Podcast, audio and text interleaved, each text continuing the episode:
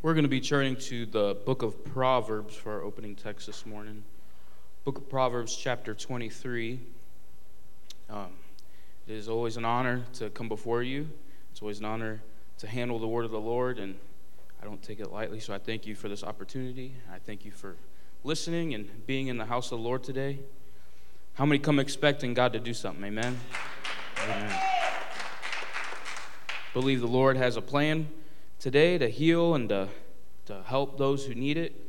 And we're just going to have a good time with the Spirit of the Lord. Amen. Proverbs 23 23. It reads, Buy the truth and sell it not. Also, wisdom and instruction and understanding. Amen. Let's all say a word of prayer. Lord, we thank you for allowing us to be in this place. We thank you for your spirit and your presence that will go before us. God, I ask that you would open up our minds and our hearts today. Help us to hear from you. Help us to uh, lean on you today. Help us to see what we need to see in your word. I pray that we can all grow and mature and draw closer to you. I pray that you'd have your way with the service, have your way with your servant today. I pray that you would use my words, God. Help me to communicate what you place inside of my heart, and we'll give you all the glory and praise. In Jesus' name, everyone said amen. Amen. amen. Uh, I, a title I came up for the lesson today, um, for what the Lord put on my heart, is When to Buy and When to Sell. When to Buy and When to Sell. I almost thought about singing this morning. I don't know, I've watched a couple old preachers on YouTube lately, and they always led with a song, but I'm not that confident. But a song that um, came to my mind was it's an old song. Brother Mooney used to sing when I was at college. He said, Just to walk with him means everything to me. Just to know he's near, his hand is leading me, just to walk with him means everything to me. And that's, that's just a song God has laid on my heart this week. How many know that just to walk with the Lord is it's just everything? It means everything to me. Amen. Amen. So I didn't sing the song, but I told you what it said. All right. Um, over the past few years, there has been a massive shift in the United States housing market. I'm sure if you've seen it, heard of it, some of you might have even been a part of it. And there are an abundance of stories with people selling their house and receiving way over their asking price. It has definitely been what they call a seller's market. And that just simply means it's time to sell your home. This is the best time that you should sell your home. But that also means that it's not the best time to buy a home. It's not a buyer's market. A news article put it like this If you've tried to buy a home in the past two years, you have my most profound sympathies. Your experience has probably gone something like this You found your dream home online, sent photos to your family, visited the premises, or even were going to buy it without ever seeing it. You got your financial statements in order. You offered uh, a generous 10% over the asking price. But you learned several hours later that no fewer than 831 other people had bid on the same house. And the house ended up going to a couple who paid 50% over asking price. It was all cash, and they even clinched the deal with a contract amendment promising to name their firstborn child after the seller. That, uh, that story, I found it funny, but it's somewhat true. It has not been very easy to find a house in the past few years, and this is the competition that people faced when purchasing a home. Now, anyone will tell you that it's, it was the best time to sell because you'll come out with a profit and you'll make more money on your investment, on your purchase, on your home. But we have a story in the Bible here where someone was offered way more than what the property was worth, yet for a reason they did not sell. I'm sure some of you here today were probably in that group that received phone calls saying, Hey, I got someone that will buy your house right now. People were calling people trying to find houses. But uh, I want to talk about that story in the Bible, and it's found in 1 Kings chapter 21. 1 Kings chapter 21 and verse 1.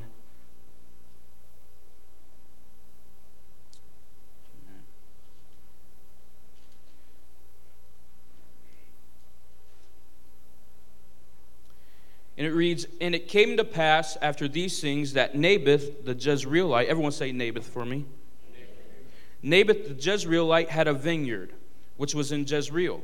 And Jezreel uh, is a valley type, so a lot of water and um, the land there was fruitful. It was beautiful to look at. It was a great place to have a vineyard. But uh, this place, it says, it was hard by the palace of Ahab, king of Samaria. Verse 2 reads And Ahab spake unto Naboth, saying, Give me thy vineyard, that I may have it for a garden of herbs, because it's near to my house. And I will give thee for a better vineyard, um, or if it seems good to you, I'll give you the money. I'll give you the price of your vineyard. But Naboth said to Ahab in verse 3 The Lord forbid it me that I should give the inheritance of my fathers unto thee, which was a commandment of the Lord. They were not to sell their, their inheritance that they got from their family. And verse 4 reads And Ahab came into his house heavy and displeased because the word which Naboth the Jezreelite had spoken to him. For he had said, I will not give thee the inheritance of my fathers. And he laid him down upon his bed and turned away his face and would eat no bread. He threw a pity party, he threw a tantrum because the king did not get what he wanted. But good old Jezebel in verse 5 came to him and said unto him, Why is thy spirit so sad, and why do you not eat any bread? And he said unto her, Because I spake unto Naboth the Jezreelite, and said unto him, Give me thy vineyard for money, or else, if it please you, I'll give you another vineyard for it. And he answered, And I will not give thee my vineyard. And Jezebel, his wife, said unto him, Do you now govern the kingdom of Israel? You're the king, she says. Arise, eat bread, and let thine heart be merry. I will give thee the vineyard of Naboth the Jezreelite. So, just a quick summary. We have Naboth, who's just a simple farmer who has a vineyard that he inherited that's next to the king's palace. He's just a regular old guy. And Ahab sees it and wants it, but Naboth knows the commands of the Lord that he should not sell the inheritance of his fathers. Ahab throws a pity party, and uh, Jezebel takes matters into her own wicked hands. She plans that she's going to call a fast and get a few people. She's going to pay him off. They're going to lie on Naboth, and they're going to say that he blasphemed God and blasphemed the king. This would cause a stoning, and with Naboth out of the picture, Ahab can now have the land that he desired. And we're going to skip down to verse, verse 15. And it came to pass when Jezebel heard that Naboth was stoned and was dead, that Jezebel said to Ahab, Arise, take the possession of the vineyard of Naboth the Jezreelite, which he refused to give thee for money. For Naboth is not alive, but dead. And it came to pass when Ahab heard that Naboth was dead, that Ahab rose up to go to the vineyard of Naboth the Jezreelite to take possession of it. And the word of the Lord came to Elijah the Tishbite, saying, Arise, go down, meet Ahab, king of Israel, which is in Samaria. Behold, he is in the vineyard of Naboth, whither he has gone down to possess it. So God called the prophet. He said, Go down, there's something wicked happening. I want you to go and um, see what's going on. And the Lord commands Elijah in verse 19, And thou shalt speak unto him, saying, Thus saith the Lord, Hast thou killed and also taken possession? And thou shalt speak unto him, saying, Thus saith the Lord, In the place where the dogs lick the blood of Naboth, shall dogs lick thy blood, even thine. And Ahab said to Elijah, Hast thou find, found me, O mine enemy? And he answered, I have found thee, because thou hast sold thyself to work evil in the sight of the Lord. Behold, I will bring evil upon thee, and will take away thy posterity, and will cut off uh, from Ahab him that pisseth against the wall, and him that is shut up and left in Israel. And will make thine house like the house of Jeroboam, the son of Nebat um, skipping down to verse number 23. And of Jezebel also spake the Lord, saying, The dogs shall eat Jezebel by the wall of Jezreel. So, just kind of summarize what all that said. So, Naboth was lied upon by Jezebel, by the people that she hired. He was dead, and so uh, no one was really in charge of the land. So she told Ahab, her husband, the king, go and take the land. And as soon as he went, God sent the man of God to meet him there in the wickedness, what they were doing. And the Lord, uh, through Elijah, prophesied and judged Ahab and his wife, saying that the dogs will lick their blood and that the dogs are going to eat Jezebel and that they're going to cut off their family line, their lineage, because they've done this evil thing. Um, a point that we need to understand that's represented in Scripture and especially in the story is that God will always vindicate those who stand for his word. As soon as Ahab went to take the land, God sent the prophet to rebuke him. If you are getting persecuted unjustly, God will always vindicate the righteous. Amen. He will rise up with his strong arm and provide for you. If you stand for him, he will stand for you. Amen. Judgment was pronounced on Ahab and Jezebel, all because a simple man was not going to sell his inheritance. The spirit of Jezebel, which we know scripture says is already at work, never likes being told no. Just a little side note if you cannot accept rebuke or be instructed, I'll be careful to what spirits you're allowing to influence you. Naboth was not a preacher, he was not a prophet, he wasn't even a priest. He was just a simple man following the commands of the Lord. Just because you don't preach in the pulpit doesn't mean that you'll be excused from being attacked by the enemy. But you do not have to worry because God says that vengeance is His and He will repay. Amen. We serve a strong God that performs just judgment. Amen. We don't serve a, weak king this morning. Does anyone believe that? We serve a strong king. Amen. We serve a strong Lord. He is the Lord is strong and he's mighty in battle. Amen. And I'm thankful because when I'm in trouble, I want a king that can execute judgment on my behalf. I want a king that can stand for me. I want a king that can go against and fight my enemies for me. Amen. And Naboth gives us an example through his life of how we are not to sell out to this world. He could have gotten so much profit or a way bigger vineyard and a way better spot by selling out to the king, but he would have been disobeying the commandment of God. It's never wrong to do the right thing. In every situation, in every case, it's never wrong to do the right thing. Even if it seems that you're losing or you're being persecuted just for being righteous, you will always win in the end. Amen. And I believe that God is calling for people to rise up like the prophet Elijah, but He's also calling for people to be like Naboth and just remain faithful and follow the commandments of God. You may never call fire from heaven, but you can be the vessel that God uses to proclaim judgment on the enemy. It wasn't until Naboth was executed and wrongly persecuted that God sent the prophet Elijah to execute the judgment upon Jezebel and Ahab. You may never cast out a demon, but your righteous living will force the enemy to fight against your king, and that is a battle that our enemy will never win. Second Kings chapter 9 refers to this vineyard. So after the story is long gone, in Second Kings chapter 9, it still calls the vineyard Naboth's vineyard. If you hold on to this inheritance, it will extend to your generations. You standing strong for this truth will be a blessing to your kids and your kids' kids. I don't know about you, but I want to leave my children with opportunity and as much wealth as I possibly can. But way more than anything, I want to leave them with the inheritance of this truth. Amen. And the best way to do that is to buy it and never, ever sell it. We have to make sure that our homes and our families know what the prized possession is in our homes and in our families. It shouldn't be that new car or that new flat screen TV. It should be the truth and the Word of God. Is anyone thankful for the Bible this morning? Is anyone thankful that we have the Word of God? Amen. Heaven and earth are going to pass away, but this Word will not pass away. This Word is our bread, it's our spiritual nourishment, it's our compass. It gives us direction when we need it.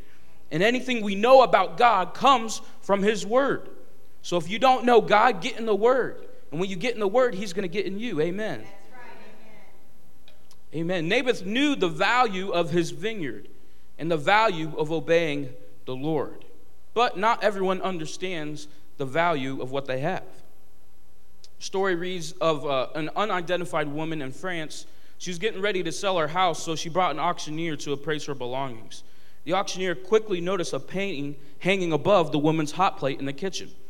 It turned out that the painting was from the 13th century and a long lost work of a Florentine artist. The masterpiece known as Christ Mocked is a part of a series of paintings that depict Jesus' crucifixion. The painting went up to auction and sold for a whopping $26.8 million, four times expected, uh, the expected price. I want to encourage and challenge someone today to reevaluate the price that you have on this truth. Reevaluate it because people only sell something when what they receive in exchange is worth more or they think it's worth more than what they have. How much would you sell this truth for? How much would you sell this doctrine, this worship, this lifestyle, this calling? What is the price that you have on this truth? We have to have a made up mind and a fixed heart that what we have is priceless. There is nothing that we want more than the truth that we have currently. We can't treat this calling and this lifestyle like a house. There is never a seller's market in the kingdom of God. We always have to buy. We always have to buy in. We always have to get more of the truth of God. And there's never more profit when we sell this truth. Don't lose your inheritance. Finish strong, like Pastor preached on Wednesday. We have an inheritance. How many know that? We have an inheritance from the Father. Romans chapter 8, verse, verses 14 through 17 says, For as many as are led by the Spirit of God, they are the sons of God. For ye have not received the spirit of bondage again to fear, but ye have received the spirit of adoption, whereby we cry, Abba, Father. The Spirit itself beareth witness with our spirit that we are the children of God. And of children, then heirs, and heirs of God, and joint heirs with Christ. If so be that we suffer with him, that we may be also glorified together. We have been grafted in, and we are heirs and joint heirs with Christ, and we have a heavenly inheritance from our Father. Now, one reason why I love the Bible and the Word of God is that it gives us many examples of how to live, many good and many bad. But in both cases, it gives us clues on how to be successful followers of God and followers of Jesus. And one of the best groups of people to look at is the Big 12, and those were those who actually followed Jesus when he walked on this earth. The 12 disciples were called by Jesus for a reason and a purpose. He was desiring to put something in them that they could distribute to the world. The foreknowledge of God knew before time that uh, before time began that Peter would be the type of guy that is so bold that he's going to just cut off somebody's ear. But the Lord also knew that he could use Peter's boldness to preach on the day of Pentecost. God, in his infinite wisdom, knew exactly what he was doing when he organized the 12 that he did, including the one that sold being Judas. And I want to discuss today Judas because if we're not careful to examine ourselves, it can be hard to see Judas like tendencies in ourselves. Because when we read scripture, it can be easy to kind of take ourselves out of the out of the story and take ourselves and just read about somebody else. But scripture is meant for us to reflect. Amen. It's meant for us to see the things that we need to change and how God can begin to mold us to be who He wants us to be. So before we get into it today, I want to lay some like kind of ground principles that can easily be blurred when we talk about Judas. First, uh, I want to say that God does not make mistakes.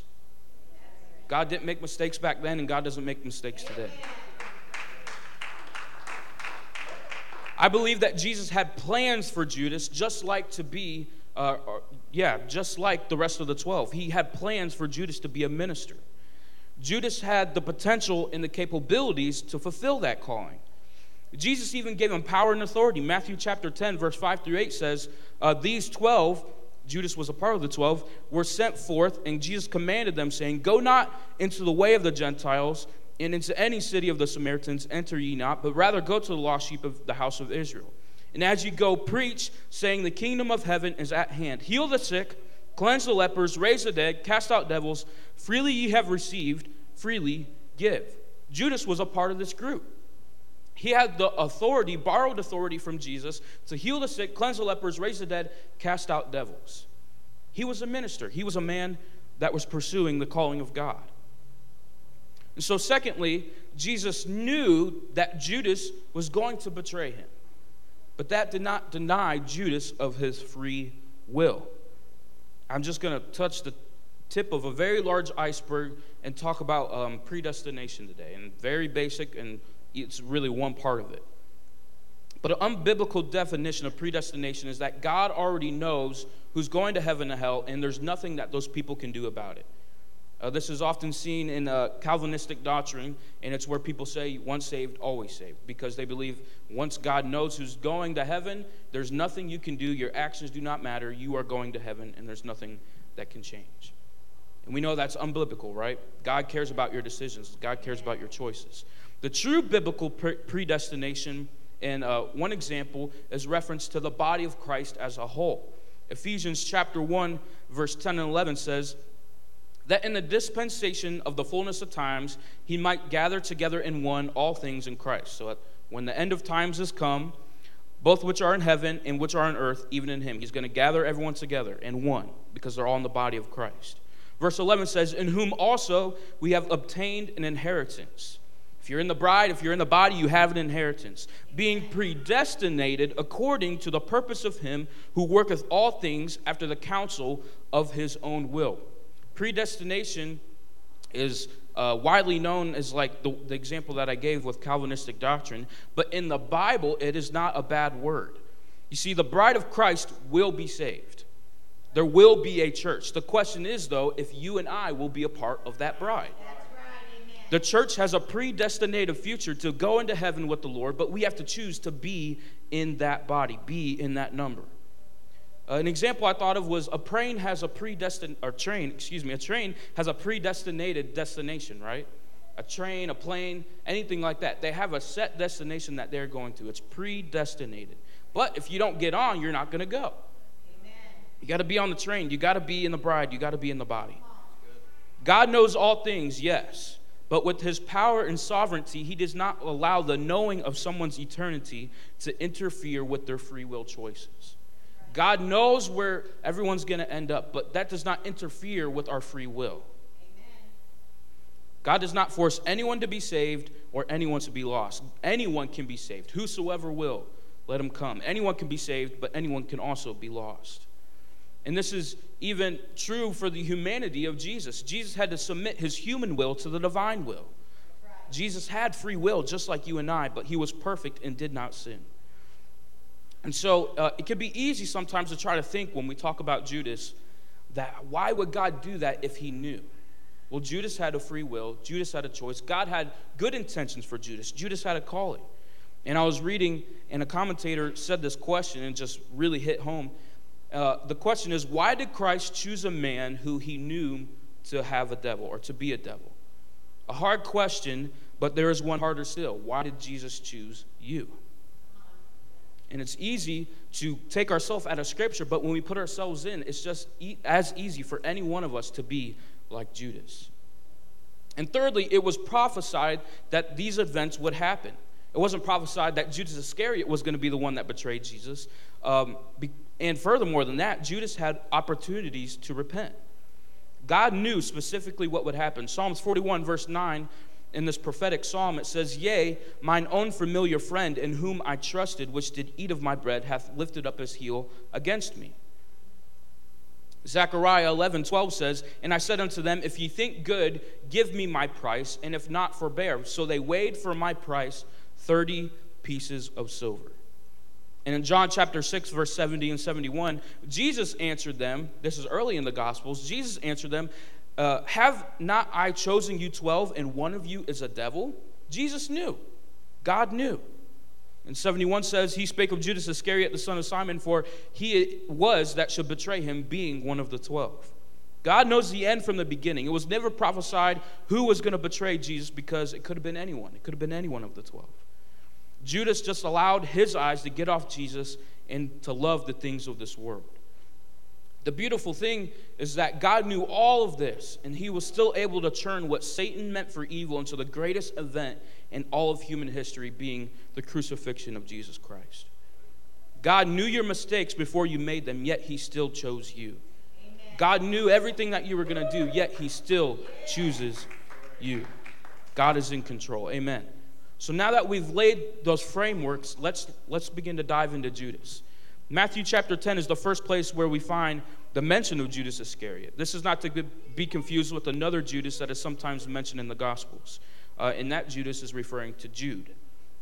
But Matthew makes it clear with Judas uh, that he's talking about Judas Iscariot because Matthew, almost every time he mentions Judas, says Judas, the one who betrayed him, right? He just throws that in there every single time. So uh, in the scripture, Judas does not get a lot of recognition. He's one of those disciples that is just kind of there. He blends in the back, you know, uh, with like Bartholomew or Simon the Canaanite, you know, people that don't get their own stories. He's not Peter, James, or John. Um, but he's only really known because of his fatal mistake and betrayal. We know nothing of the disciples at a young age because the Gospels are to talk about Jesus, not the disciples, except uh, where they were born. So Judas Iscariot, Iscariot is not his last name, but it's a telling of where he was born at, where he's from. And it's uh, which is from the tribe of Judah. And Judas's name is possibly derived from where he grew up, Judas. Uh, it, Judas is simply the Greek rendering of the Hebrew Judah. So Judas, if he was back in the Old Testament, his name would have been Judah. So whether Judas was named by his parents because of the great joy that they had when he was born and they wanted to give praise to God, because names had meanings back then, or simply because it's where they lived in their tribe, it still has the same impact to say that praise by itself will not get you to heaven. Judas's name meant praise. That's what Judah means. Praise by itself will not get you to heaven. You can have praise down pat, but that does not mean that you are living right. You can, have, you can praise Jesus and be close to him for three and a half years, but still be lost. Being in the presence of God and praising Him does not guarantee that He is even pleased with your actions. Judas praised, Judas preached, and Judas was close to Jesus, but he still sold the truth.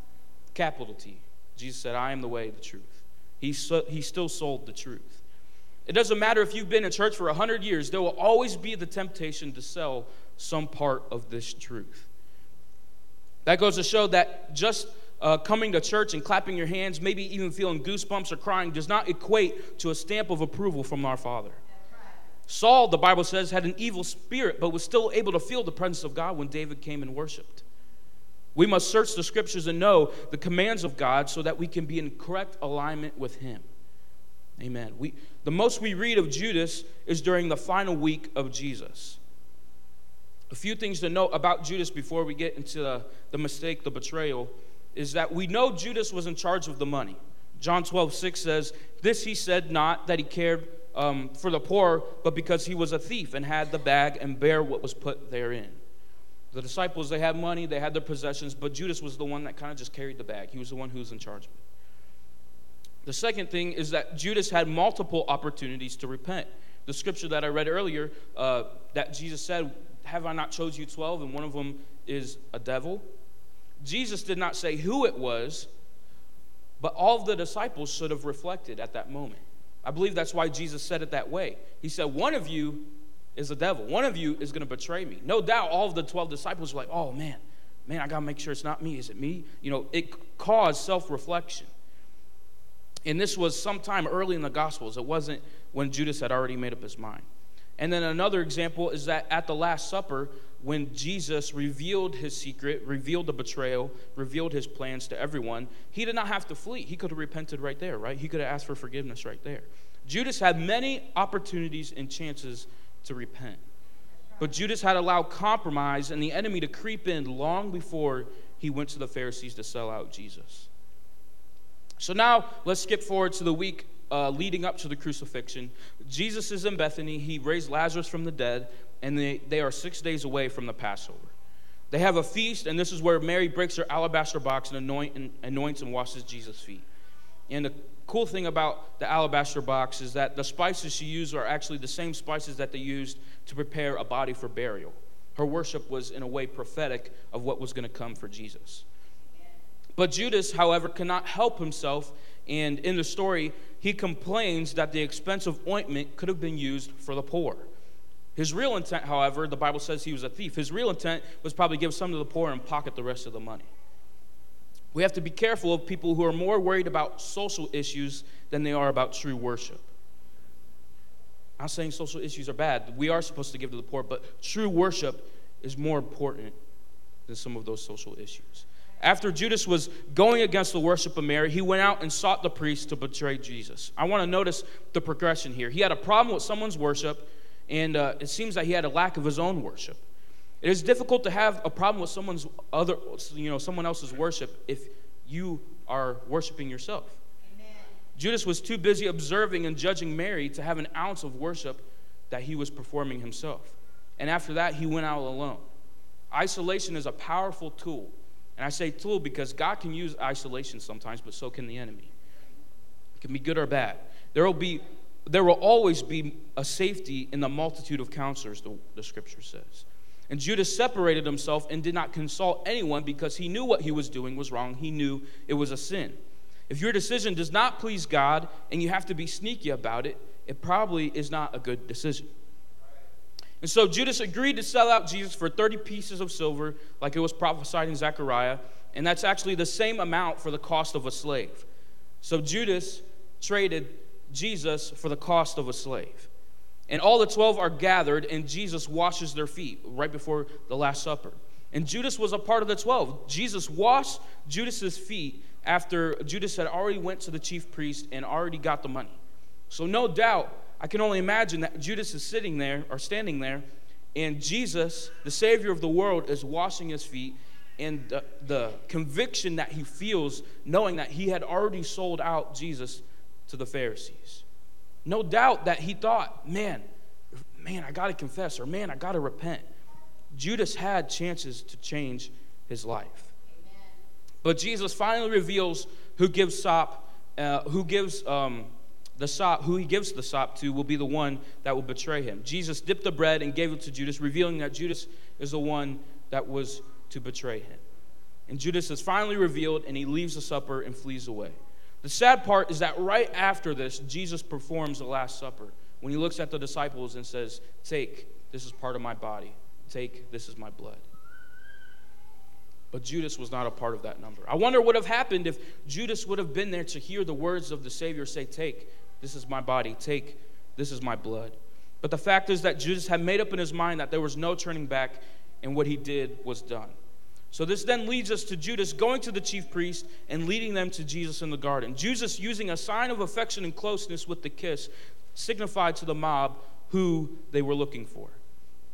Jesus is led away, but not without giving Judas one last chance of repentance. He looks at Judas in Matthew's account and says, Friend, why are you come? A rhetorical question that no doubt shook Judas to his core when the Savior looked at him, the one who he betrayed, and said, Friend. The man who he had just sold for the price of a slave looked at him and said, Friend, what are you doing? This expedited the Pharisees' plan of execution, and Jesus was soon to be crucified. I can only imagine the thoughts of Judas in the hours between the betrayal and Judas's or Jesus' crucifixion. Knowing the human mind and the enemy's lies and his ways, Judas was probably filled with guilt, shame, and hopelessness. We know that he was remorseful because he went and took and threw the money back at the priest in the temple. The devil had so much to say in his life that he convinced Judas that God could never forgive him, and the only way to end the pain and end the condemnation is to die. Judas hangs himself and, pain, and dies a painful death. You see, the enemy uses the same tactics today. He wants nothing more than to convince you that there is no way out and that God has forsaken you. The spirit of suicide that is running rampant in our world is a lie and device of the enemy that, the, that he uses to rob people of their inheritance. Don't lose sight of your goal. Don't lose sight of where we are going. As long as you are breathing, there's a chance for you to be forgiven and there's a chance for you to be reconciled to the Master. Amen.